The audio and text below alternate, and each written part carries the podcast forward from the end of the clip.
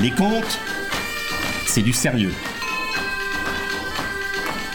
Ça s'étudie et érudit dans la poussière des grandes cafetières. Radio Cause Commune en FM, en DAB et sur Internet. Tu me racontes une histoire Kan Yamakan, Fikadim Azam. Il était une fois, Une fois il était et une fois il n'était pas. Il était une fois un roi.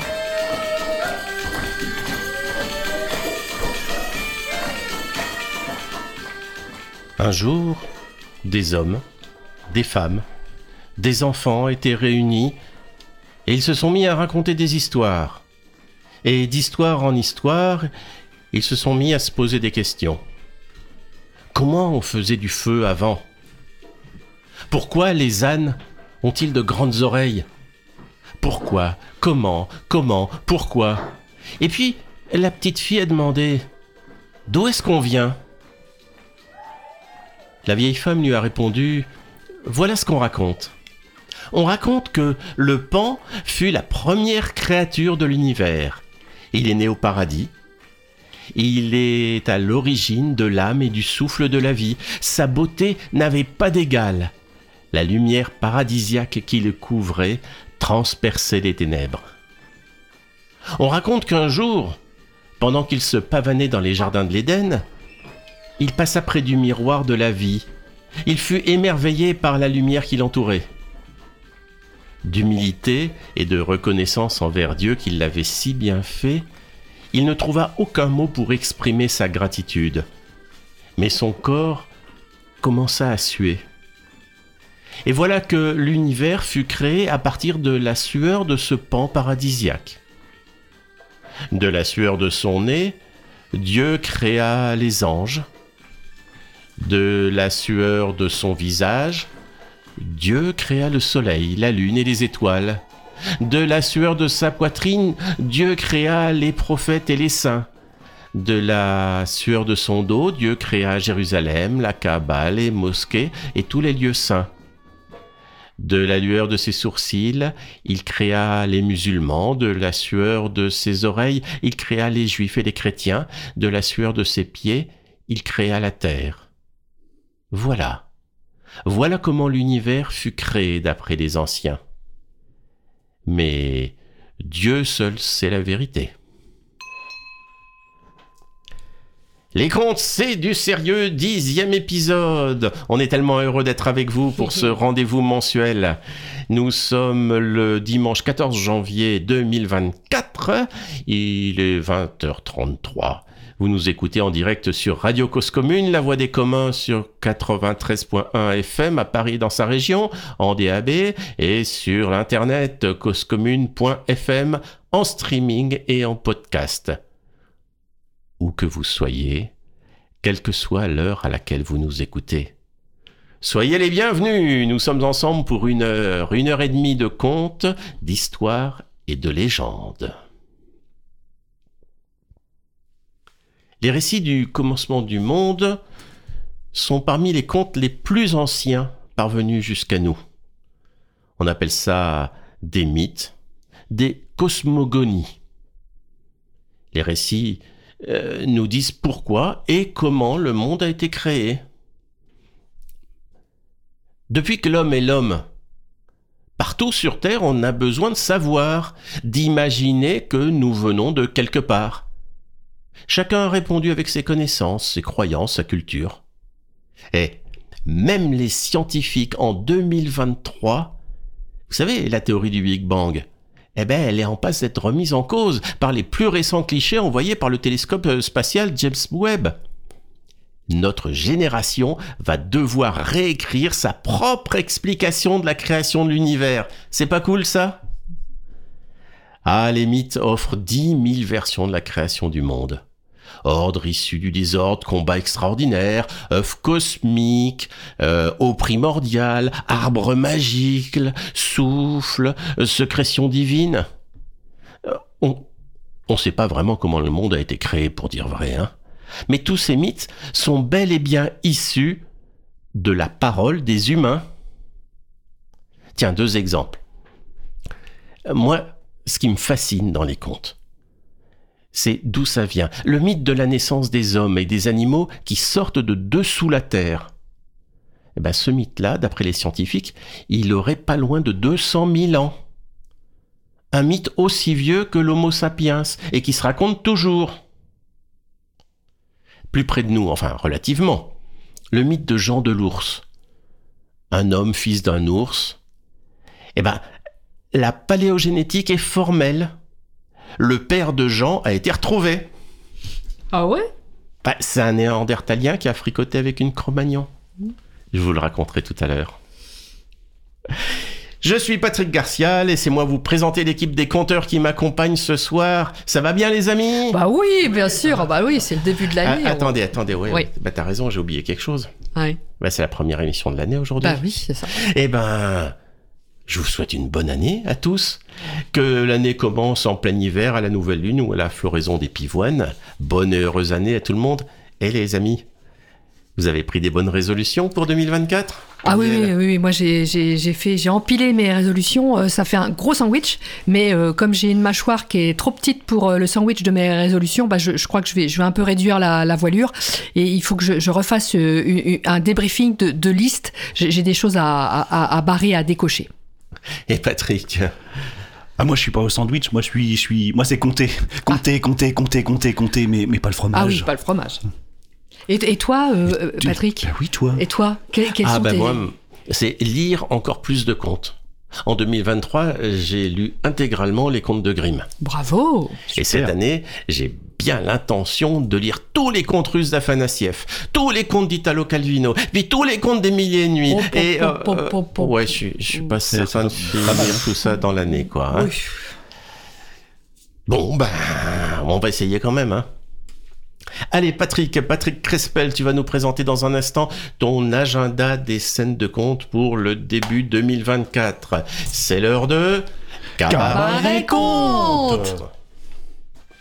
Radio Cause Commune. La voix des possibles. Il était une fois. Les contes, c'est du sérieux. Alors Patrick, quels sont les programmes des scènes de contes euh, sur Paris en janvier? Eh bien, en janvier, euh, on va commencer par le euh, Rigoletto. Le Rigoletto, 337 rue de Belleville, et c'est le prochain Rigoletto, c'est le, le, le 16, c'est mardi. Et on, ils recevront, enfin, on recevra Anne Leviel. C'est une conteuse qui vient de, Picardie et qui nous, parlera de sabots et dentelles. Euh, ensuite, euh, au, Mandapa, c'est un petit lieu sympa dans le 13e arrondissement de Paris. Il y a, il y a un festival.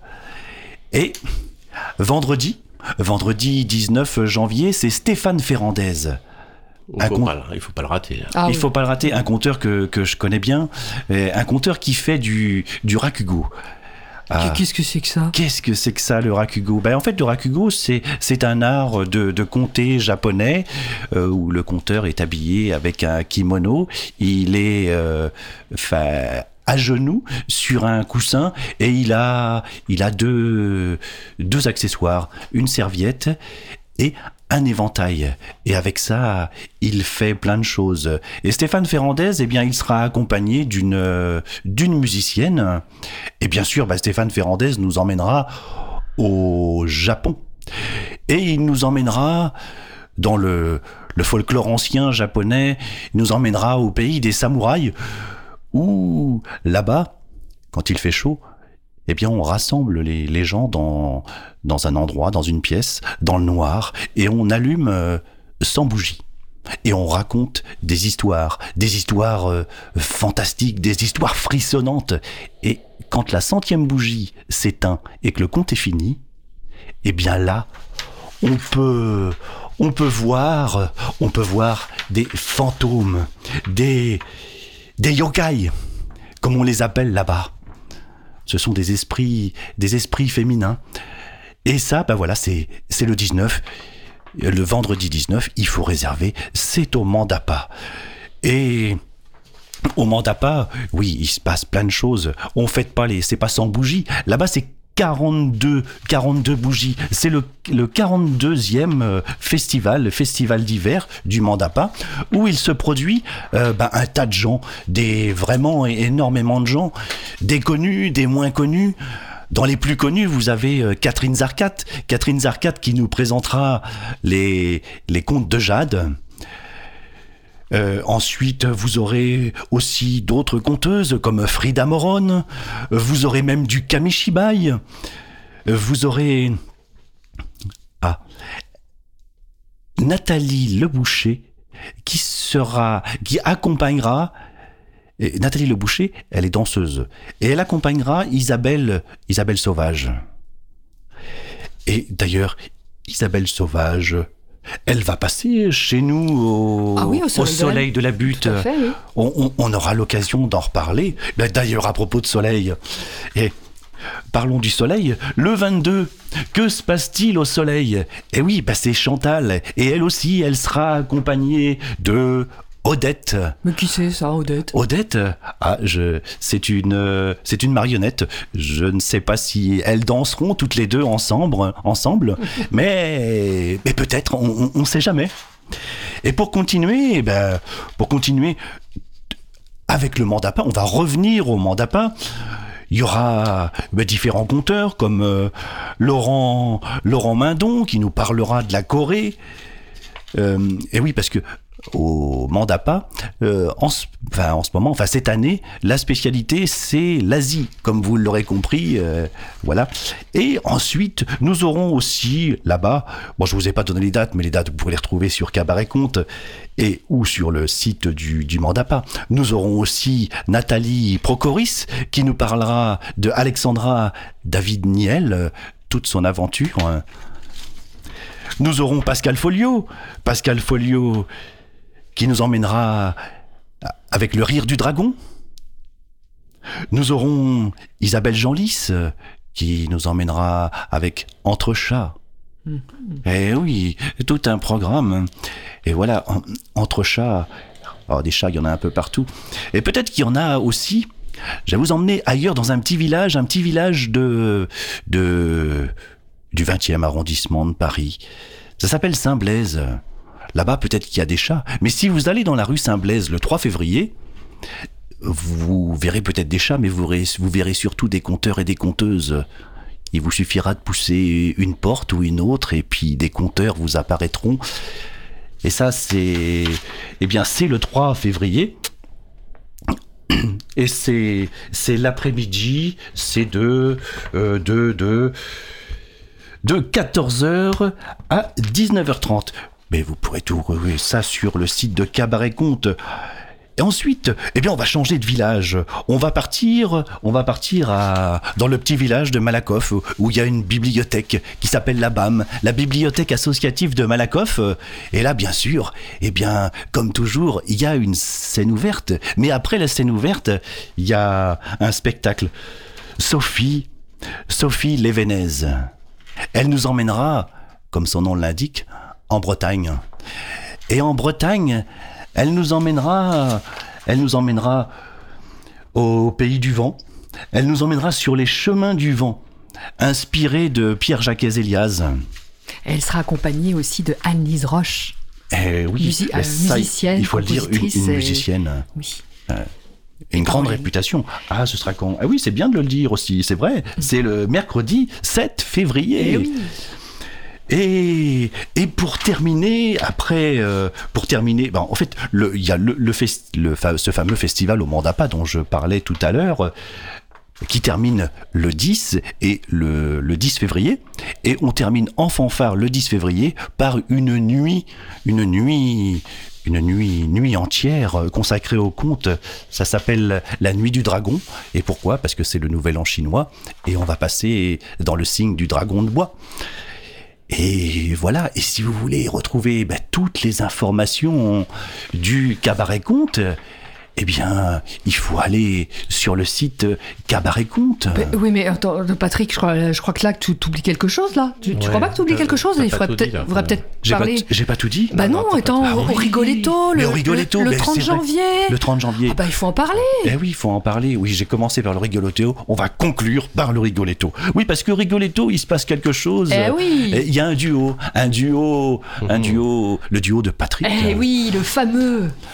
Et le duo de Patrick qui va nous emmener euh, ben, vers des contes, euh, des contes frissonnants, des contes, euh, des, des contes comment Hein Étonnant. Étonnants, des contes mortels même. Ah, Ah ouais. Non mais ça, ça, ça, ça rime pas, mais mais quand même, mais, mais... mais aura pas un petit goût de lune, tout ça? Eh oui, exactement, ouais ça. Comme un Hein, coup de lune. comme Eh un oui. goût de lune. Ah, ouais. Et voilà, et ça, ben, c'est c'est le 30 janvier. Il faut réserver Au Rigoletto. au, Ri- au Rigoletto, voilà. Et donc, bah, vous pourrez trouver toutes les indications euh, de, de dates, des heures, des numéros, des, des trucs pour euh, pouvoir euh, réserver. Voilà, rendez-vous sur le site Cabaret Conte. Radio Cause Commune 93.1 FM. À l'époque, les animaux parlaient encore. Les contes, c'est du sérieux. Et maintenant, Corinne va nous parler de la cosmogonie dans la mythologie grecque. Vous avez compris, c'est le début de l'année. Euh, Bah, du coup, nous, on, on, on- on s'est intéressé au début du monde en toute simplicité, quoi. L'empereur céleste avait sept filles, intelligentes et habiles. Zinu, la plus jeune, était aussi la plus gentille et la plus travailleuse. Experte en tissage, on l'appelait la tisserande. Les sept princesses n'avaient pas le droit de descendre sur la terre. Zinu se contentait donc de regarder les humains dans toutes leurs activités, par les fenêtres de son palais. Mais un soir de pleine lune, ses sœurs entrent dans la chambre en riant. Hé, regarde, nous avons fait des vêtements avec des plumes de cygne. Ce soir, c'est la pleine lune.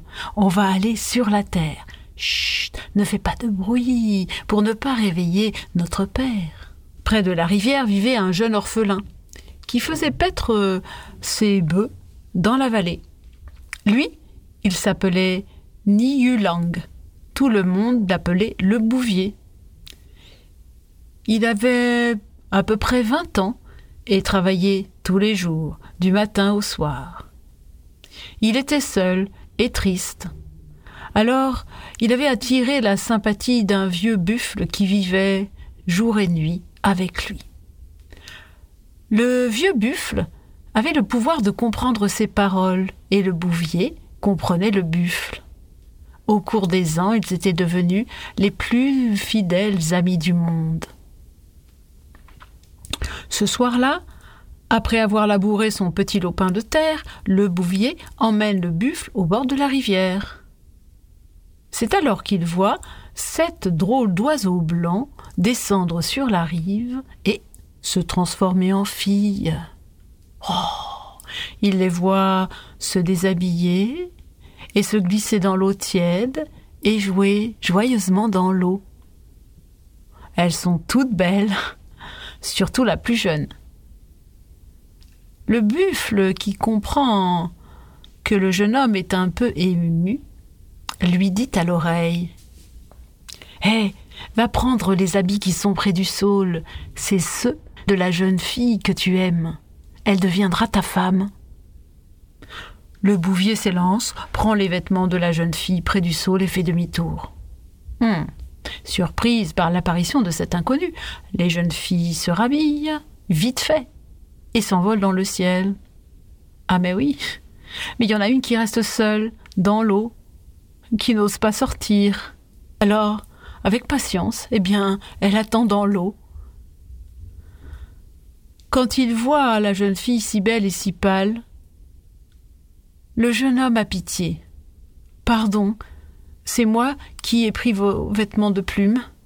Excusez-moi, je. Zinu le regarde. Hmm, c'est un beau jeune homme. Hmm, il est franc et honnête. Ça se voit sur son visage. Mais surtout, oh, son regard perdu. Ça la touche. Allez, garde mon vêtement et fais en sorte de le cacher, de façon à ce que je ne le retrouve jamais, sinon ce serait un malheur.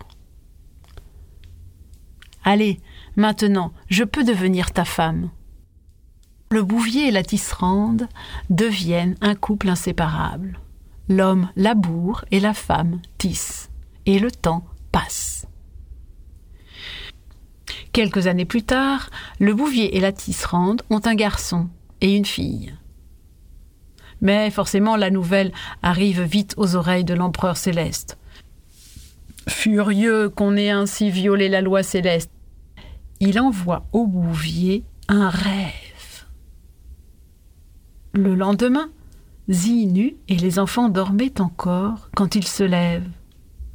Depuis la naissance des jumeaux, ils étaient tous si heureux qu'il ne semblait plus nécessaire de cacher le manteau de plumes. Alors le bouvier décide de lui rendre comme preuve de sa confiance. C'est l'empereur céleste qui a fait germer cette idée-là pendant le rêve. Quand Zinu voit le manteau, elle devient livide et pousse un cri. Je suis obligée de partir. Maintenant, je ne peux pas faire autrement. Adieu.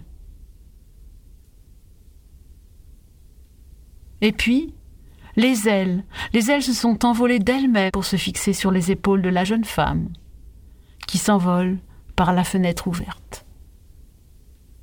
Alors que la tisserande retourne au palais céleste, le bouvier, lui, n'arrive pas à se consoler.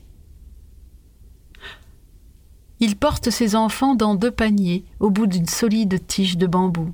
Il part à sa recherche. Voyant Niu Lang s'approcher du palais, l'empereur céleste déchire la matière de la voûte céleste, fait un fossé profond et aussitôt l'emplit d'une eau tumultueuse. Désormais, un obstacle infranchissable sépare Zinu de ce qu'elle aime. Niu Lang, le bouvier, s'installe sur la rive opposée, avec le buffle, les enfants, sous les yeux de la tisserande. Ainsi, des deux côtés de la voie lactée, le bouvier, l'étoile Altaïr et la tisserande, l'étoile Vega, se regardent de loin sans pouvoir jamais se réunir.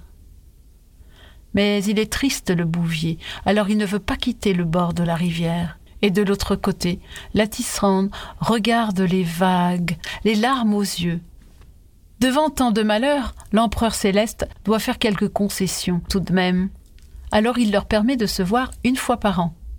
Depuis, chaque année, le septième jour du septième mois du calendrier lunaire, les pis célestes forment une passerelle provisoire sur laquelle le bouvier et les enfants rencontrent la tisserande. Depuis, beaucoup de gens restent à veiller dehors. Ils contemplent le ciel et les étoiles, Altaïr, Vega, séparés par la voie lactée. Merci Corinne. Ben, C'était le conte de, Corinne ce, ce, soir, euh, Le Bouvier et la Tisserande, euh, connu aussi sous le nom Les Sept Filles de l'Empereur Céleste. Maintenant, ben maintenant, on va entendre la chronique de, de, Corinne, et là, elle va nous ramener euh, dans la mythologie grecque. La théogonie, naissance des dieux, est intimement liée à la cosmogonie, naissance des astres. Et quand je dis intimement, il s'agit bien d'intimité du couple. Quel couple? Le ciel et la terre. La terre, mère des dieux et des hommes, et, dans la mythologie grecque, Zeus devient le père des dieux et des hommes. Son attribut La foudre. Toutes les civilisations ont élaboré un récit pour s'expliquer notre présence miraculeuse sur Terre. Depuis l'épopée de Gilgamesh jusqu'aux légendes asiatiques, en passant par les cultures africaines, les hommes, étonnés et éblouis d'être là, en vie, n'ont jamais manqué d'inspiration pour expliquer leur arrivée ici-bas. Quelle que soit l'origine des récits, ils ont en commun ceci. La naissance est une séparation. La mère et l'enfant, la terre et le ciel, l'étoile Altaïr et l'étoile Vega, comme dans le conte asiatique Les sept filles de l'empereur céleste. Allez, petit flashback sur Zeus. Au commencement, c'est la nuit, le chaos, les ténèbres. De cette obscurité naît Gaïa, la terre. De son ventre sortent les montagnes, les forêts, les océans, les fleuves. Elle est seule et ça lui va bien. Mais c'est sans compter Eros, qui n'est qu'un souffle, mais un souffle en embuscade. Il murmure sur le corps de Gaïa, et Gaïa enfante Ouranos, le ciel. Hum. Si Gaïa est sombre et ténébreuse, Ouranos brille de mille étoiles et astres, en mode euh, strass et paillettes. Euh, non, non, c'est interdit maintenant les paillettes. Hein. Eh ben donc, Ouranos, tout feu tout flamme, se love sur Gaïa, et Eros ne manque pas d'entretenir leur libido. Ils font l'amour mille fois en cent jours. Je vous laisse calculer. Fastoche. Alors forcément, ça fait beaucoup de bouche à nourrir tout ça. Des titans, des cyclopes, des hécatonchires, ce sont des monstres à cent bras et cinquante têtes, chacun. Et les géants. Toute la marmaille reste là. Ils ne peuvent pas bouger, les marmots, coincés entre leur mère Gaïa et leur père Ouranos qui est collé à sa femme. Ah, c'est pas pratique, hein. C'est les titans qui s'impatientent en premier. Ils gigotent, ça énerve maman, qui leur demande de se libérer eux-mêmes. Le plus motivé, c'est Chronos. Il passe à l'attaque, il s'extirpe. Alors Gaïa donne à son fiston méritant une faucille qu'elle a fabriquée elle-même en loose. Alors là, euh, c'est plus pour les enfants, hein. Chronos coupe le sexe de son papa alors qu'il est occupé avec maman. Et forcément, ça calme. Uranos crie de douleur, s'éloigne à tout jamais et devient le ciel. Ça, c'est fait. On dit que les gouttes qui tombent du ciel sont les larmes d'Uranos. Chronos, finalement, s'accouple avec sa sœur Rhea. je précise que dans les mythologies, l'inceste est récurrent, hein. c'est comme ça. Bon. Mais un mauvais sort menace la suprématie de Chronos. Un de ses enfants va lui voler le trône. Solution radicale du maître du temps, Chronos dévore tous ses enfants à leur naissance. Hum, Réa se lasse un peu. Hein. tant de grossesse et zéro enfant. Elle va en sauver un, et ce sera le dernier. Alors qu'elle est enceinte, elle s'enfuit, elle accouche en secret, elle confie l'enfant aux nymphes, elle revient près de Chronos, qui attend le bébé, elle lui présente son dernier né, Enfin, une pierre enveloppée de l'ange. Le papa glouton l'avale. Zeus est sauvé. Le dieu des dieux peut régner.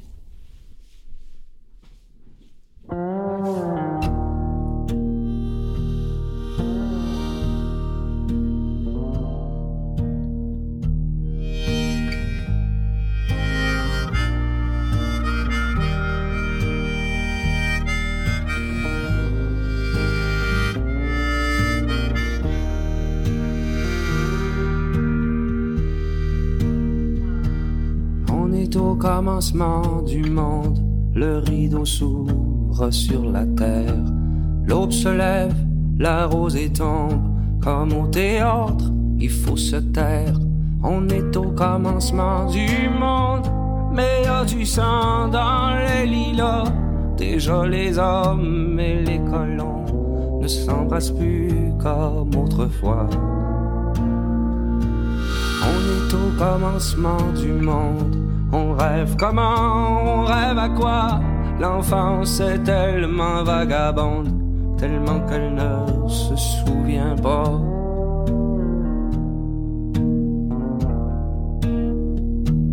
On est au commencement du monde, la peur au ventre et les mains vides, la liberté jusqu'à la honte, de l'innocence aux dernières rides. On est au commencement du monde, à la fois heureux et en colère. Le geste mou, le point qui un départ comme une autre bière. On est au commencement du monde, sur une terre abandonnée. Nos idéaux sont sans royaume, tous les soldats ont déserté.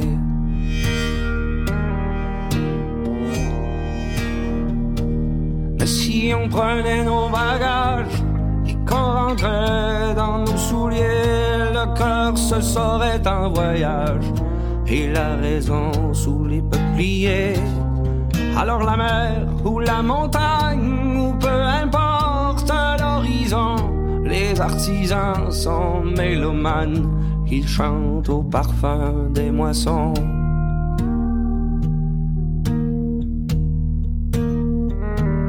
On est au commencement du monde, peut-être, le corps plié jusqu'à se rompre, comme un enfant qui vient de naître. On est au commencement du monde, il y a les mots et la manière, parfois la vérité se trompe entre la paix et puis la guerre. On est au commencement du monde, c'est l'âge idiot, c'est l'âge ingrat. On est au commencement du monde. Il faut nettoyer les lilas.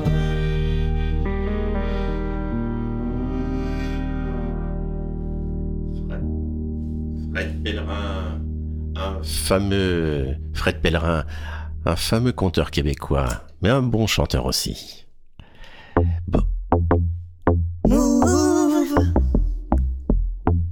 L'oreille pour un conte qui fleure. Bon, move l'oreille pour un conte qui fleure. Bon. Ariel, c'est à toi? Bah ouais. Et bah tu vois, après la, la sueur du pan, bah moi j'avais envie de parler du colibri. Je me sens, tu te sens si infime pour euh, s'affirmer. Poids plume, colibri le plus petit, celui qui a voulu euh, éteindre l'incendie, le plus rikiki. Esprit es-tu là? Espoir feras-tu le poids? Plume, plume petit, en pointillé, à nous d'imaginer comment s'envoler en 2024, sans se faire plumer, plomber, placardiser ou pilonner, se défendre bec et ongle sans l'avoir dans l'os, dans le bréchet ou l'occiput. Couleur plutôt que pleurs, chromatique téléphonée, vol plané plein de pigments, décoller et atterrir sur tarmac, rêver ou réaliser nouvelle année, nouveau plumage, pour aller se percher là-haut, avec les oiseaux. Bien avant ils étaient. Bon, même si l'Anthropocène, bien après nous ils seront, nous l'espérons. Un ange passe, et une oiselle bleutée, toute plume enluminée. Bon, euh, mes chères euh, fraîches, chères fraîches amoureuses des contes et aimant chaud bouillant des histoires en ce début de nouvelle année, comme un nouveau départ avec toutes ces casseroles et ces catastrophes, parce qu'on peut pas faire euh, rasa. Où est donc l'origine du monde? Là où chacune et chacun est passé, ou pas loin, juste à côté, là où tout a commencé, au commencement du monde. Ne cherchez plus L'origine du monde est en Lorraine, à Metz au centre Pompidou, Poupoupidou jusqu'au joli mois de mai, est exposé aux yeux de toutes et tous, prêté par le musée d'Orsay, où il sulfure depuis 1995 l'origine du monde, sans courber les chines, mais en dressant fièrement la touffeur d'un pubis et la rotonde de deux demi-lunes déposées sur un lit de dévoilement. Bah, c'est resté caché euh, chez Jacques Lacan derrière une toile de son beau-frère André Masson, et c'était vu que par quelques initiés. La Terre-Mère, la Matrice, la Terre, la planète bleue, paradis sur Terre ou enfer, bon ça. Elle fut surtout imaginée, rêvée, Terre, île en perpétuel équilibre. Sur un serpent, chez les fonds du Bénin. Sur un poisson géant, sous la terre, chez les Tatars en Russie. Sur les colonnes, sous la terre également, chez les Wayapi de Guyane et du Brésil. Sur quatre éléphants eux-mêmes, sur une tortue elle-même, sur un serpent pour les hindous. Ou terre de toute forme. Rectangulaire chez les Grecs, carré pour les Égyptiens, triangulaire pour les Ashumari, euh, Wari euh, aux USA, en croix euh, chez les Aztèques, en orthogone pour les Sakas euh, de Sibérie.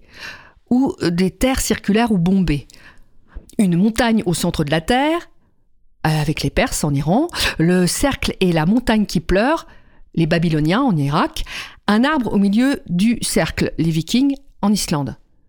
Un océan au milieu de la Terre, au Venezuela, une assiette portée par des taureaux blancs, euh, bleus, euh, les Telouèques de Russie, un poteau au centre de la Terre, au Mali avec les Dogons, le serpent qui se mord la queue, au Pérou, un bol renversé en Chine, une lentille avec les Yanomami. Bon, bah je... Je, je sais pas vous, mais moi, ça me fait rêver, tous ces mythes d'origine cosmogonie des toutes, toutes, toutes premières fois, toutes, toutes premières fois.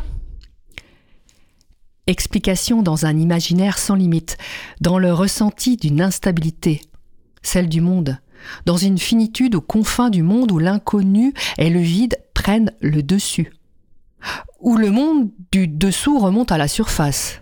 Ça, c'est Patrick qui nous en a parlé. Et l'origine du monde, des cycles, des mois, des saisons, de l'univers, du cosmos.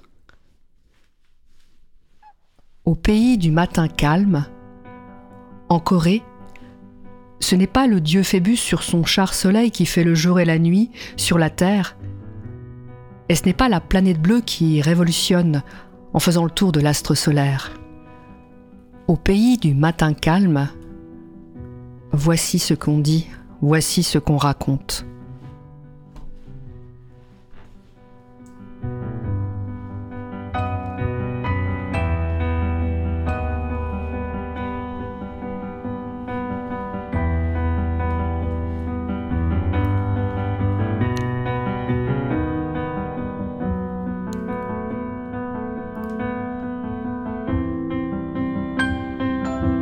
C'était un petit prince. Au pays du matin calme, dans une région où personne n'allait jamais, on ne le connaissait pas, ce petit prince. Il passait son temps à, prendre soin euh, de ses plantes, euh, de ses arbres. C'était un petit prince jardinier. Et au moment où il était en train de faire une petite bouture, le ciel s'est obscurci.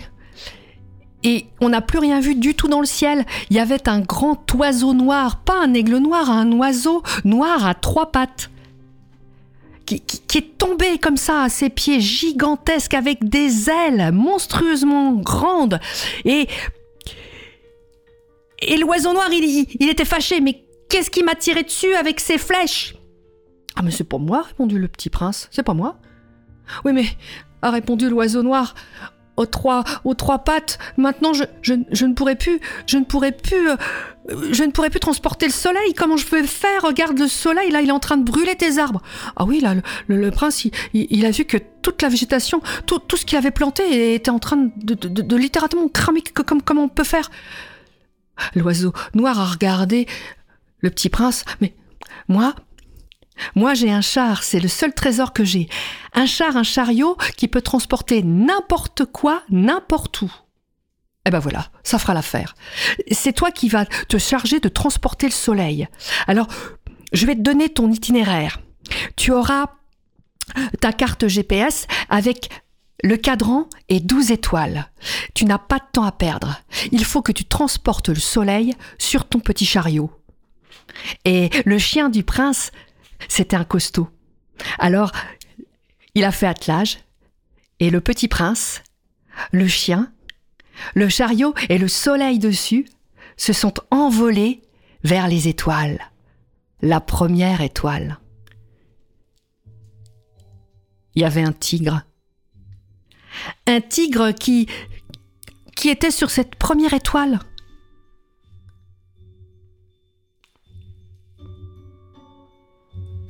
Il bougeait pas. Il avait l'air tout raplapla. Il était surtout affamé. Alors le petit prince, il lui a préparé une bouillie de riz avec des haricots rouges. Et alors le tigre, il s'est mangé ça, tout ragaillardi, il lui a laissé le passage. Et le petit prince, il a pu s'envoler vers la deuxième étoile. Sur cette deuxième étoile, il y avait deux coqs qui se regardaient d'un air mauvais. Ils voulaient faire un combat et ils cherchaient un arbitre. Ils ont regardé le petit prince, son chariot avec le soleil et le chien qui tirait. Et, le prince, eh ben, il, a dit bah, Je vais vous arbitrer. Et les coqs se sont lancés dans un combat. Ils étaient courageux tous les deux, de force égale. Bah, le, petit prince, il a été obligé de déclarer euh, ex aequo les deux coqs. Il était temps de continuer, il n'y avait pas de temps à perdre, il y avait douze étoiles, douze étoiles où il fallait passer avec le soleil. Et tout l'attelage est parti vers la troisième étoile. C'était jour de marché. Il y avait des loutres qui vendaient du poisson. Oh bah, pour donner un peu de force à son chien qui commençait à peiner, le petit, poisson, le petit poisson, le petit prince, il a acheté un gros poisson pour son chien. Le chien qui tirait l'attelage avec le soleil dessus. Ah ça, le chien. Il a dévoré le gros poisson et il s'est élancé vers la quatrième étoile.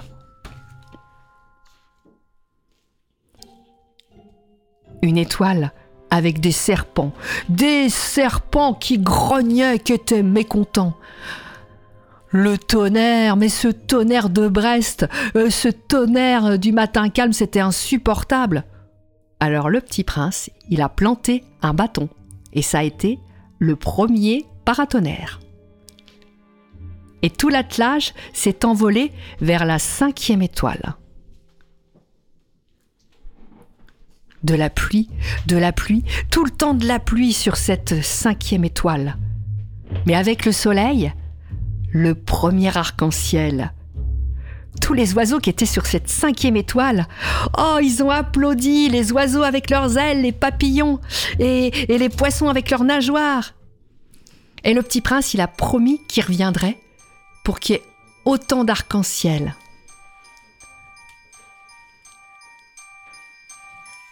et tout l'attelage s'est envolé vers la sixième étoile. Un immense champ d'orge. Oui, mais avec le soleil sur l'attelage, sur le chariot, le champ a commencé à prendre feu. Le petit prince a regardé le chien. Et le chien, il, il a pris le soleil et il l'a avalé, comme s'il y avait eu une éclipse et il est rentré en fusion. Il est devenu blanc, blanc, blanc de chaleur. Et tout l'équipage s'est envolé vers la septième étoile. Et le chien a remis le soleil sur le chariot.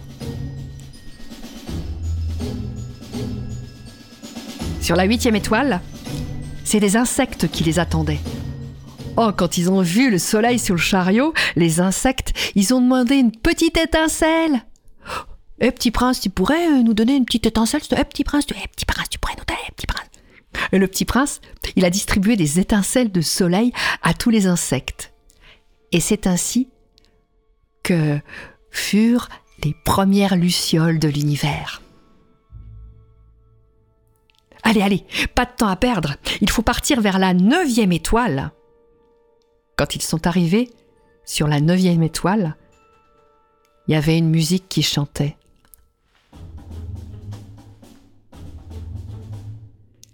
Et le petit prince s'est demandé mais, mais d'où vient cette musique? Alors il a cherché partout, partout, partout sur cette neuvième étoile. Et c'était un grillon un grillon qui se frottait les ailes. Quand, le petit prince il a, vu, il a vu le, grillon, il a pris peur et vite, avec tout son attelage, vers la dixième étoile. Vers la dixième étoile, il y avait une fleur si belle, mais si belle. Le petit prince, il a demandé son nom à un oiseau qui passait par là.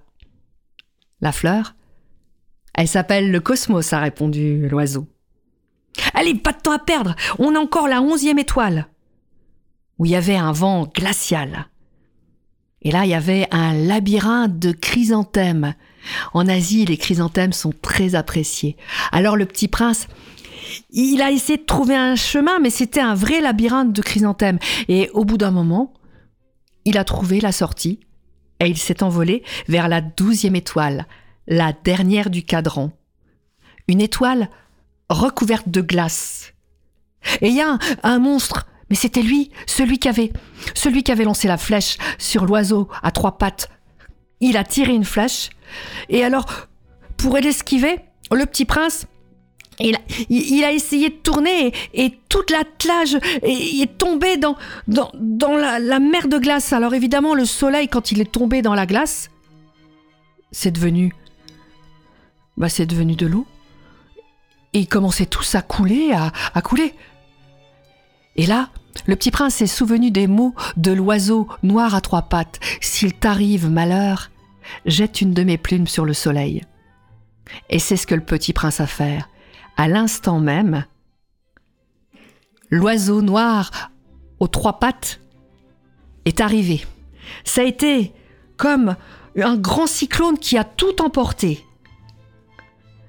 Le petit prince, il a juste eu le temps de prendre une étincelle de soleil dans sa poche. Et quand il s'est réveillé, il s'est retrouvé là d'où il était parti. Tout allait bien. Ses arbres, ses plantes. Il a retiré l'étincelle qu'il avait dans la poche, il l'a plantée, il l'a arrosée. Et c'est devenu un tournesol pour regarder les douze étoiles pour fêter son retour, le petit prince et tous les tournesols qui avaient bien poussé ont décidé de faire une grande fête. Une fête où ils pourraient regarder les étoiles. Oh, elles étaient tellement sexy. Et c'était une fête qui avait tellement de style, tellement de style.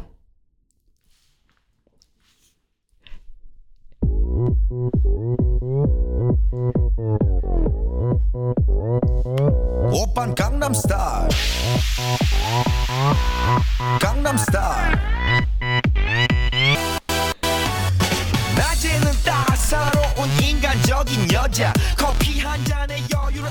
Merci Ariel. Quelle belle histoire. Et il faut que je révèle. Tu, veux bien que je révèle le, secret euh, aux auditeurs? Oui. Tout le temps que tu comptais, tu avais devant toi des images, des images qui sont sur euh, sur des disques, enfin des disques, je veux dire des des, des, ronds. Hein, euh, oui, des mandalas. qui font quoi, une trentaine de centimètres de, diamètre là. Tu peux nous dire ce qu'il y avait sur ces, bah en fait, c'est une, une, une, représentation en mandala des, des 12 étoiles. Et ça fait partie d'un album jeunesse qui est édité chez Shang Hok.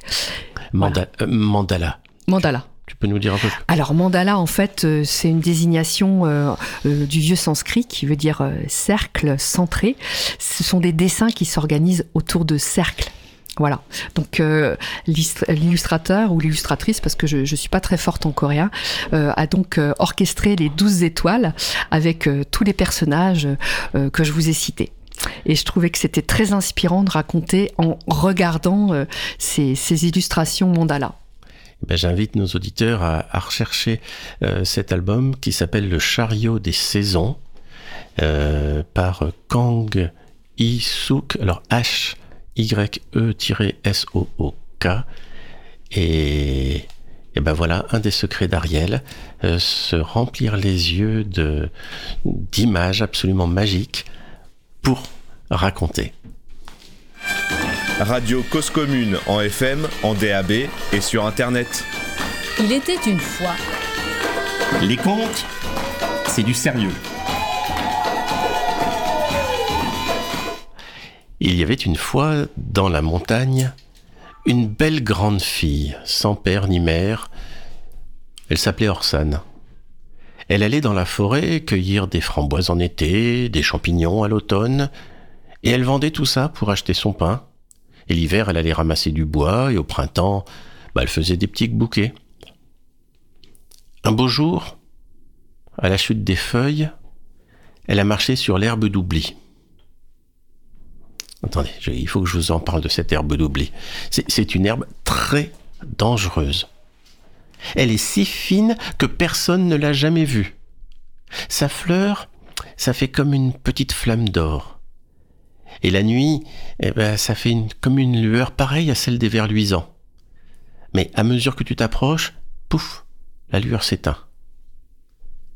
En plein jour, l'herbe d'oubli répand une ombre que les yeux humains ne sentent pas. Tu mets le pied sur une touffe de cette herbe sans savoir, et tu fais encore 13 pas. Alors, euh, bah, si par malheur c'était le talon gauche, t'as une fine brûlure qui t'engourdit, et tu oublies le chemin du retour. Hum, hum. Et tu n'échappes au mauvais sort que si, pour une rencontre par hasard, tu t'es arrêté avant le treizième pas. Alors tu vois l'ombre tout autour de toi. À ce moment-là, à ce moment-là, note-le bien, il faut retourner ta veste et mettre ton soulier gauche au pied droit. Et c'est ça l'herbe d'oubli. Bah attends, attends, attends, je m'égare. Tu, tu vois, rien que d'en parler, euh, j'oublie mon histoire. On y revient. Alors la belle Orsane, eh ben, elle s'est pas arrêtée avant son treizième pas. Elle a donc commencé à tourner dans la forêt sans pouvoir en sortir jusqu'au soir. Et pendant toute la nuit encore, elle a marché au hasard en appelant, mais la montagne était déserte. Et comme la pauvre enfant n'avait aucun parent au village, ben, personne n'a fait attention à son absence, personne ne s'est soucié d'aller la chercher. La nuit est tombée pour la seconde fois. Là, Orson a trouvé l'entrée d'une caverne. Elle s'est jetée sur un tas de feuilles mortes pour dormir. À l'aube, elle a été réveillée par un gros bruit de feuilles roulées et brassées par un grognement rauque. C'était l'ours qui rentrait. Elle avait pris la chambre de l'ours. Il était debout, il écartait les bras. On aurait dit un grand sac de fourrure molle entre les poils du museau. Orson voyait à peine ses petits yeux luisants et son regard tendre. Qui es-tu? Que fais-tu ici? Bah, je, je suis Orson, sans famille. Je cherchais ma vie dans les bois, je me suis égaré et, et j'ai pas pu m'en sortir. Je suis, je suis morte de fatigue et de faim. Bah, reste si tu veux. Tu mangeras ce que je mange. Mais ne me fais plus parler. J'aime pas parler. Et j'aime pas quand on me parle. L'ours était bourru, hein. Moi, il était assez bon diable. Et Orson, bah, elle aimait bien se nourrir du miel sauvage, des fruits qu'il rapportait. Et la nuit, elle avait chaud contre sa grande toison. Les premiers temps, elle a bien essayé de rôder dans la forêt pour retrouver son chemin, mais elle n'a pas réussi. Et puis, et puis son gros nounours lui plaisait bien d'ailleurs. Et l'été suivant, elle a eu un magnifique enfant qui a grandi vite. Il était devenu un beau petit garçon, trapu, avec des cheveux d'un brun cuivré, des ongles durs comme du fer. Il était né le jour où le soleil, le soleil brille le plus longtemps de toute l'année. Hum? Pas la Saint-Jean. Du coup, elle l'a appelé Jean. Il courait dans la montagne et D'ailleurs, quand il rencontrait un ourson, un louveteau ou un marcassin, il jouait à la bagarre avec eux et c'était toujours lui le plus fort. Quand il a eu 12 ans, bah, il s'ennuyait un peu, il trouvait pas d'adversaire capable de lui résister. Et puis il y a eu l'hiver. Un gros hiver qui permettait pas de sortir de la caverne. Les journées semblaient interminables. Tiens, une fois, pour passer le temps, ben Jean s'était lancé sur son père, l'ours, qui était à moitié endormi. Oh, l'ours, il a grommelé, lui a donné une grosse bourrade. Tant et si bien que ben Jean a voulu aller aller vivre chez les hommes, comme sa mère lui en parlait. L'herbe, l'herbe d'oubli, l'herbe d'égarement, ça le gênait pas, lui. Il connaissait tous les chemins de la montagne. Oui, il s'est dit que ce serait aussi bien d'emmener sa mère dès le retour du beau temps. Et puis si l'ours voulait venir avec eux, bah, pas de problème, hein. Mais l'ours grognait, grondait toujours quand Jean le tirait. Les semaines passaient. Et puis la chandeleur est arrivée. Ce matin-là dehors faisait doux, clair. L'ours est sorti de sa tanière. Il a fait quelques pas entre les arbres. Mais il a vu son ombre par terre. Il a poussé un grognement et vite il est retourné dans la bonne nuit sous la terre. Eh ben voilà qu'elle a dit Orsan. Il a vu son ombre le matin de la chandeleur. Eh ben il y en a encore pour 40 jours à hiberner. Oh bah qui reste à l'abri, hein, ça m'est égal, a dit le Jean. Et puis il est parti, avec sa mère. Mais il était heureux, ils allaient retrouver des gens qui parlent au moins. Ils ont laissé l'ours endormi et sont descendus vers le village. Jean marchait devant, sifflait comme un merle. Ah, les gens du village ont été un peu étonnés de revoir venir Orsan au bout de tant d'années, puis avec un si beau gars. Ils ont fait semblant de la plaindre. Moi, elle se plaignait pas, hein. Sa maison était encore en bon état. Et elle a repris sa vie d'autrefois. Elle a mis Jean à l'école. Et puis, ce Jean, ce Jean de l'ours, il lui est arrivé plein, plein, plein d'aventures. Mais ça, ce sera pour une prochaine fois.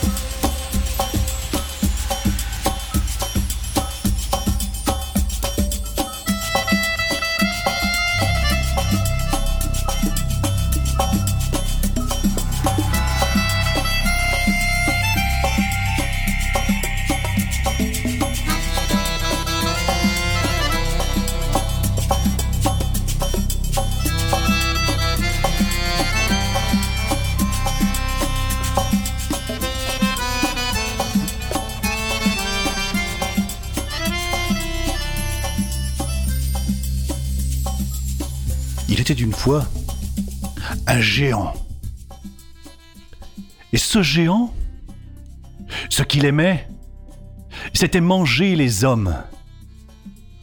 Et ce qu'il aimait par-dessus tout, son mets favori, c'était le cœur des hommes. Et à cette époque-là, les hommes qui avaient sur Terre, à force de se faire dévorer, ils se sont dit, il faut faire quelque chose. Il faut trouver une solution. Alors les hommes se sont réunis. Et tous ensemble, ils se sont demandé, mais qu'est-ce qu'on peut faire? Est-ce que quelqu'un a une idée? Chacun a donné une idée. Il n'y avait aucune idée qui... Aucune solution qui dominait plus l'une que l'autre. Et il y en a un qui a levé la main, qui a dit Moi, sais Mais seulement, il n'a pas donné. Il n'a pas donné son idée. Il n'a pas donné sa solution. On l'a vu partir, partir en direction de la grotte du géant. On s'est dit Ça y est, ça y est, un de plus. Enfin, un de moins. Il est devenu fou. On n'a pas cherché à le rattraper. On l'a regardé partir. Oh, puis à mi-chemin, entre la grotte et, et le village, on l'a vu s'arrêter, s'allonger en travers du chemin. C'est à ce moment-là qu'on a senti la terre trembler. On savait ce que ça voulait dire. On savait que c'était le géant. Le géant qui allait venir, encore, enlever un homme. Et on entendait les pas du géant faire trembler la terre. Boum, boum, boum, boum, boum. Puis là, à mi-chemin, il l'a vu là, allongé sur le sol. Il s'est dit oh oh oh, il y a même plus besoin d'aller les chercher. Il y a qu'à, se pencher pour les relever. Il l'a pris dans sa main, il l'a regardé, il l'a reniflé. Oh, mais il est tout chaud. Il est encore vivant. Et son cœur bat encore. Oh en brochette, en brochette ça va être un régal, et le géant s'est retourné, et il est retourné à, à sa grotte. Quand il est entré dans sa grotte... euh, Ah, son feu était presque éteint, son tas de bois était presque vide. Alors il a posé l'homme au fond de la grotte, euh, puis il est ressorti aller chercher un peu de bois. Oh, pendant ce temps-là, l'homme a regardé tout autour de lui. Personne. Il a vu, là, un couteau, un énorme couteau, qu'il a saisi. Et là, il a entendu du bruit. Oh non, c'était pas le géant. C'était le fils du géant. Le fils du géant, il n'était pas grand du tout, il était tout petit, enfin juste grand comme un homme. Alors l'homme a attrapé le fils du géant, il l'a attrapé, menacé. Il lui a dit Dis-moi où est le cœur de ton père, sinon je- te tue. Ah, oui, oui, oui, je vais te le dire. Le cœur de mon père est dans son talon, en gauche. Et là, l'homme a attrapé le fils du géant, il l'a assommé, il l'a mis dans le fond d'un trou au fond de la grotte. Et l'homme s'est posté juste à l'entrée de la grotte, bien caché, attendre le retour du géant. Oh, il n'a pas attendu bien longtemps. Il a entendu, senti la terre trembler. Boum, boum, boum. Et il a vu le géant passer devant lui avec un énorme tas de bois sur le ventre. Là, quand l'homme a vu exactement précisément son talon gauche, il a visé et chla Le géant s'est effondré de tout son long sur son tas de bois. Il a eu le temps de dire ses dernières paroles. Ah, homme, tu m'as tué, mais sache que tu n'as pas fini d'entendre parler de moi. Jusqu'à la fin des temps, je continuerai à vous manger, les hommes.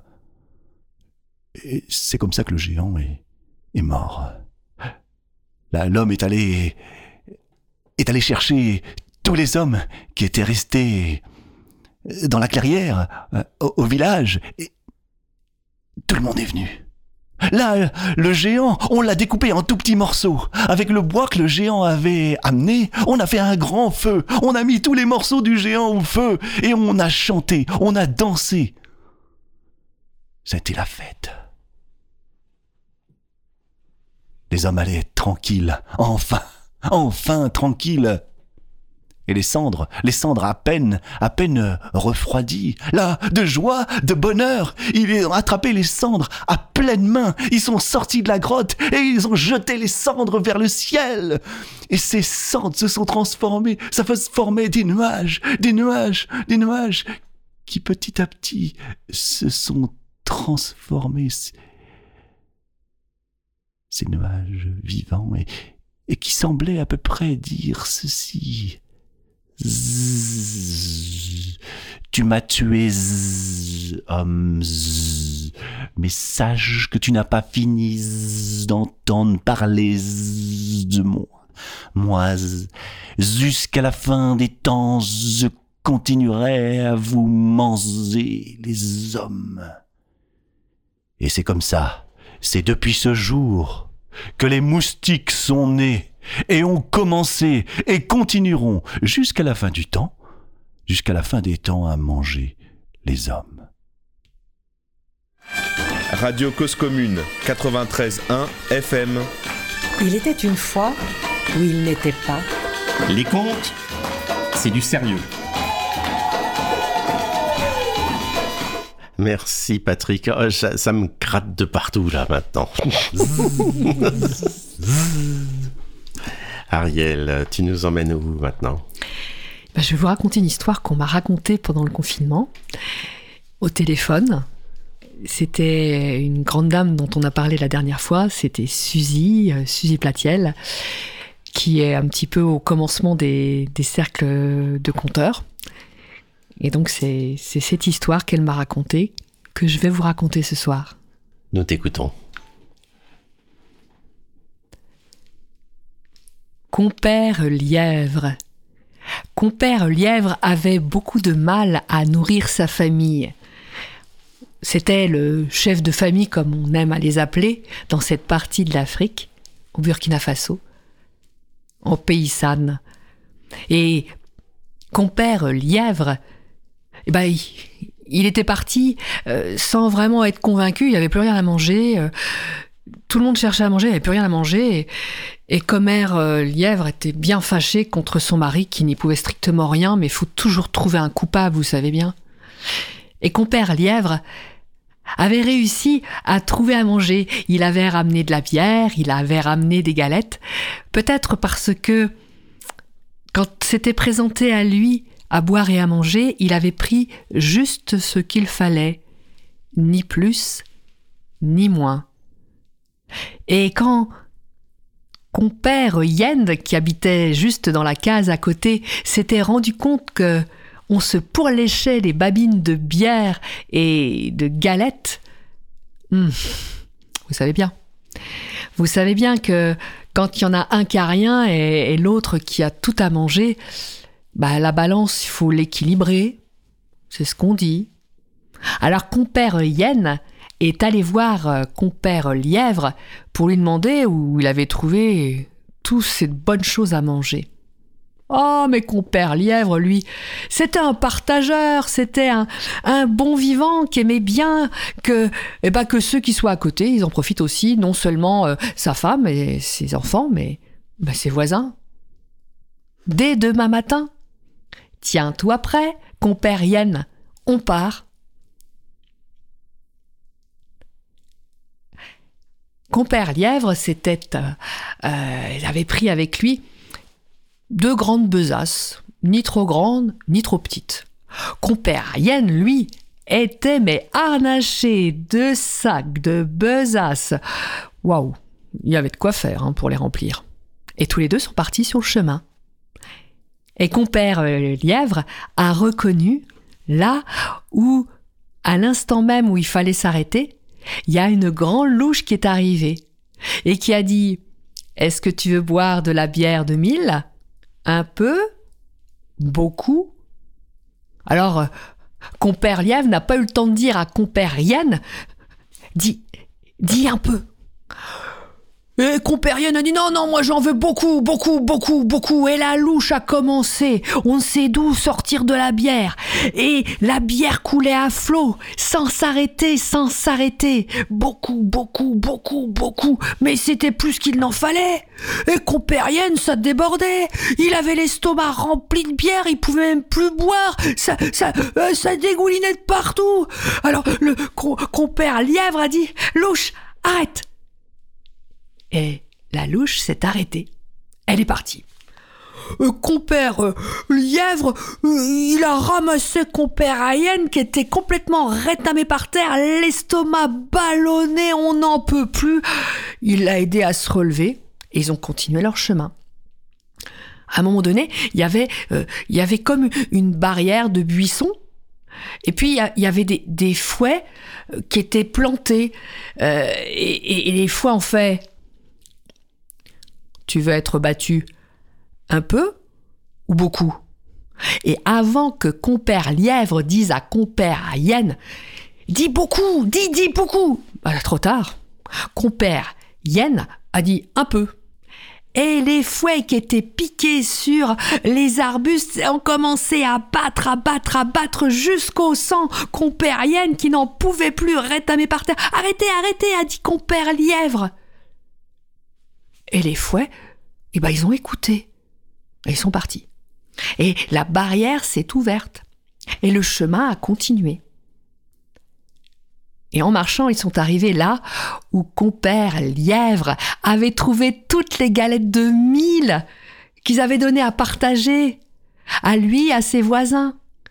Un énorme arbre à galettes, d'un arbre avec des galettes qui poussent dessus. Oh, avant que, que compère Lièvre puisse l'empêcher, compère Yann était monté et commençait à remplir, à remplir, à remplir ses sacs, ses besaces et tout ce qu'il avait ramené de galettes. Et il arrachait, c'était, c'était une varacité. Mais, mais, mais, mais, mais, mais, mais, mais, mais, a- arrête, mais, mais, mais laisse-en un peu. Non, non, mais, et, et, la Yann continuait, compère Yann, il arrachait, mais, il voulait qu'une seule chose, c'était remplir les sacs. Peu importait, il fallait que plus rien ne reste. Et, et, et compère Lièvre, il, a essayé d'empêcher compère Yann de, de... Et au moment où, compère Yann a arraché la dernière galette qui était tout en haut de l'arbre, on a entendu des grandes vibrations de l'arbre qui, a commencé à se déraciner et à s'envoler vers le ciel comme Cap Canaveral. Oh Compère Hyène et compère Lièvre, droit vers le ciel, avec l'arbre à galettes qui avait plus de galettes sur ses branches.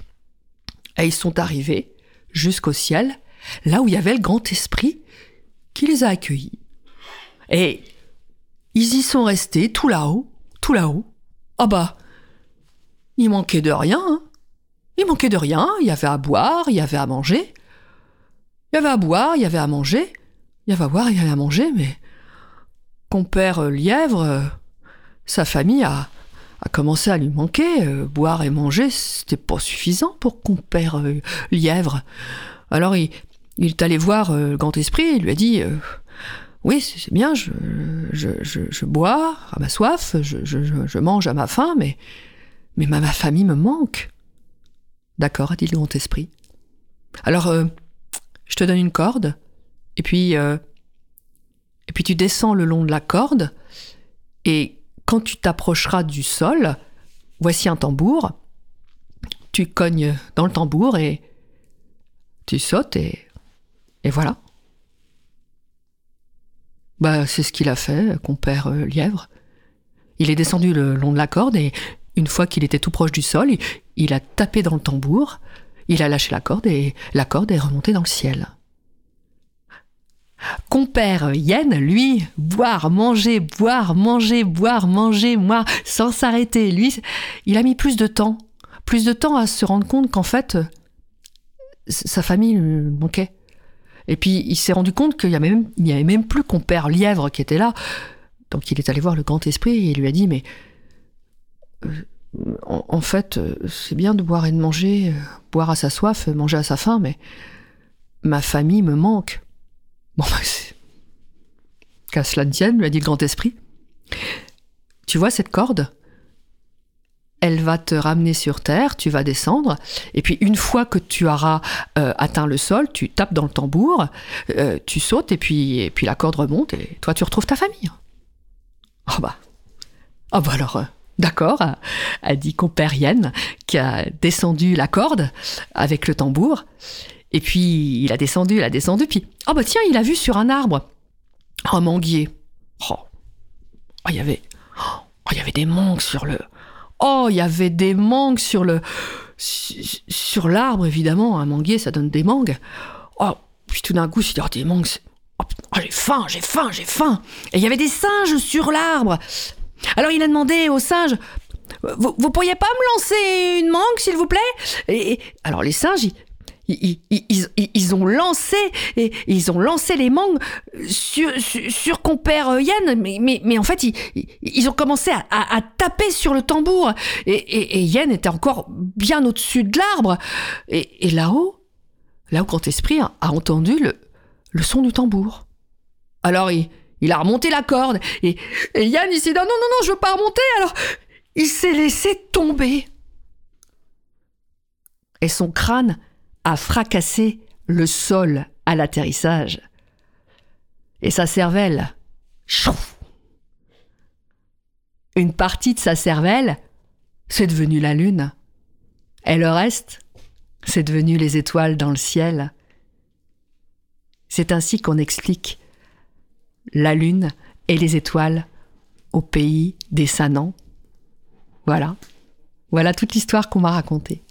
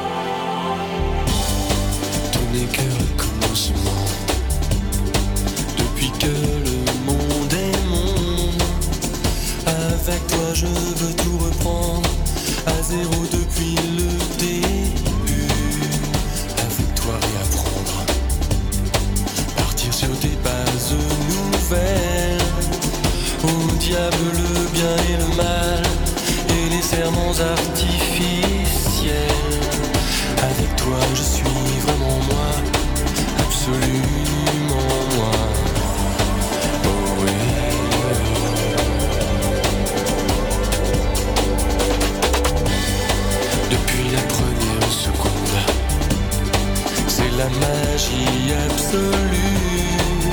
Je n'attendais vraiment plus personne. J'étais tout seul, j'étais perdu. L'amour que tu me portes est incroyablement bon. Je me sens mieux, je me sens fort. Je n'ai même plus peur de la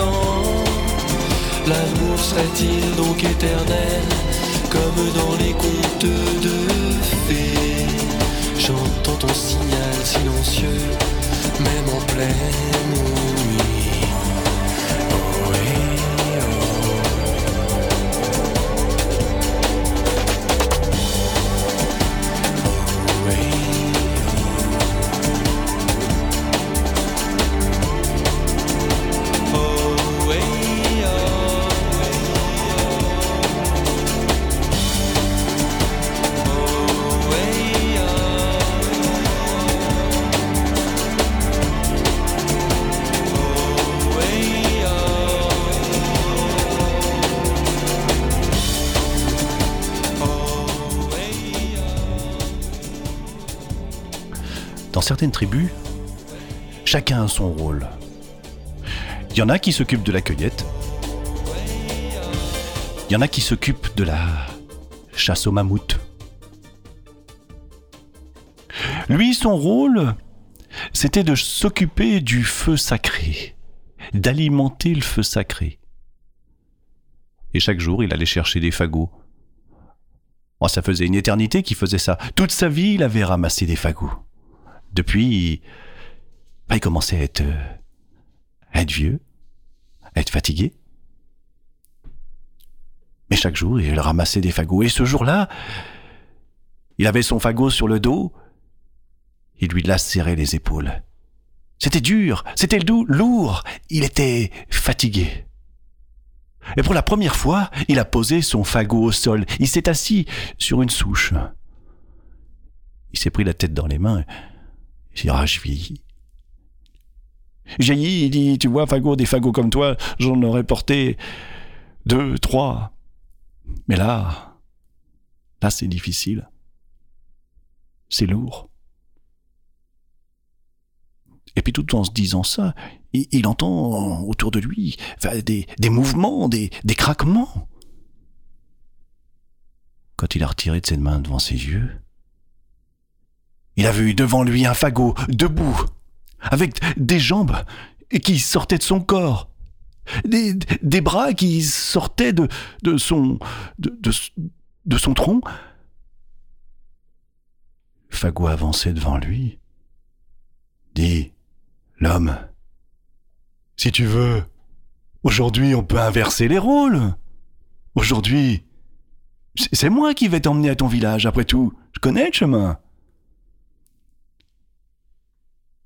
Puis comme l'homme ne réagissait pas, bah, le fagot a avancé. Il est allé jusqu'à l'homme, il a pris la main de l'homme, et puis il a soulevé l'homme. Le fagot a posé l'homme sur le, dos du fagot. Et le fagot est parti. Il a marché, marché. Oh, et l'homme était tellement bien. Il était tellement bien là sur le dos du fagot. C'était confortable. Il y avait les quelques feuilles qui restaient sur les branches et... Ah là, il s'est endormi. Il était bien, il était bien. Et le fagot a continué à marcher, marcher, marcher en direction du village de l'homme. Et, tout en marchant, le fagot j'ai dit, mais quand même, attends. Après tout, aujourd'hui, c'est moi le maître. Eh mais c'est moi qui décide. Et pourquoi j'irai vers le village de l'homme? Et le fagot a tourné à gauche, il est rentré dans la forêt. Et il est passé entre les arbres, entre les branches, entre les ronces, monter, descendre. Et puis là, l'homme, comme c'était un peu moins confortable, il s'est réveillé et remis. Il a levé la tête. Il s'est pris une branche dans le front. Les, les, les ronces lui arrachaient les mollets. Oh. dis, Fagot, où tu vas là? On n'est plus en direction de mon village Ah non, l'homme, on n'est plus en direction de ton village. Mais où on va, Fagot ah, l'homme, tu vois, on va vers mon village. Vers le cœur de la forêt. Mais, mais Fagou, Fagou, tu sais qu'il faut qu'on soit à mon village avant le, avant le coucher du soleil? Parce que la nuit, il y a les fauves qui sortent. Et moi, Fago, tu sais, eh bien, j'ai peur des fauves. Et toi, Fago, t'as pas peur des fauves? Ah non, l'homme. Ah non, l'homme. Moi, j'ai pas peur des fauves. Moi, je vais te dire de quoi j'ai peur. Parce que je sais exactement ce qui va se passer quand je vais arriver à ton village. eh bien, les branches, les quelques feuilles qui restent sur mes branches, tu vas les donner à manger à tes chèvres, et puis mes branches, tu vas les casser en morceaux, puis tu vas les, donner au feu sacré. Eh bien, tu vois, moi, l'homme, c'est de ça que j'ai peur. J'ai peur du feu. Mais dis, Fagot, qu'est-ce que tu vas faire de moi? Tu, tu, vas me... Tu vas me brûler? Oh non, l'homme. Non, l'homme, je vais pas aller dans mon village pour euh, te brûler, brûler ma famille, mes ancêtres. Non, l'homme, je sais pas ce que je vais faire de toi. J'ai pas réfléchi.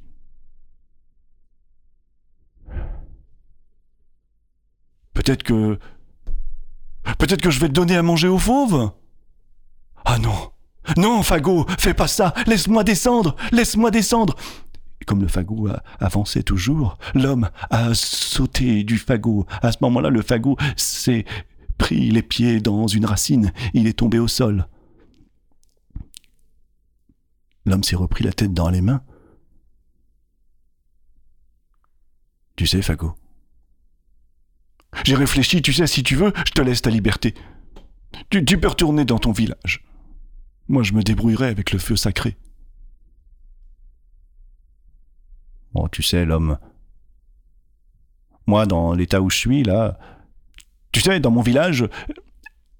Ma famille, mes ancêtres, la sève coule en eux. Moi, là, je, ne suis plus que du bois mort, du, du bois sec. Je n'ai plus aucune utilité dans mon village. Alors si je peux te servir à quelque chose, si je peux t'être utile à quelque chose, l'homme, eh ben prends-moi, emmène-moi. T'es sûr? Oui. Et l'homme a repris le fagot sur son dos et il s'est mis à marcher, marcher, marcher, marcher en direction du village avant que le soleil se couche. Et déjà, Déjà au loin, on entendait le cri, les hurlements des fauves. Quand il est arrivé juste à la clairière, on voyait le feu qui crépitait. Et il s'est retourné vers le fagot en s'arrêtant. Il l'a regardé, il a dit Dis, fagot, tu m'en veux pas? Et le fagot n'a jamais répondu.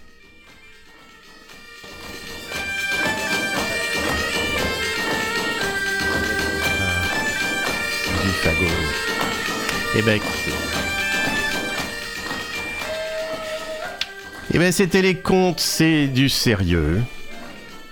On a écouté un peu de musique pendant cette émission. On a écouté Fred Pellerin au commencement du monde. Chanchavia Circuito, Scottis de las Tonas et Dao au commencement. Et tiens, au générique que vous entendez en ce moment, La bourrée à Marilyn, joué par la Société fraternelle des cornemuses du centre. Ah, ce soir, ben ce soir, on a refait le monde. La prochaine émission, ce sera en direct le dimanche 11 février. On cherchera, bah tiens, des contes de Bretagne. Sur Radio Cause Commune, La Voix des Communs 93.1, en FM à Paris et dans sa région, en DAB et sur l'internet cause-commune.fm, en stream ou en podcast. Les contes, c'est du sérieux, une émission réalisée par Joseph Garcia, présentée par Patrick Garcia. Autour de la table, il y avait avec moi Ariel Thiebaud et Patrick Crespel. Oui. Directeur d'antenne, Olivier Grieco. On vous remercie pour votre écoute. Portez-vous bien tout le long de l'année 2024.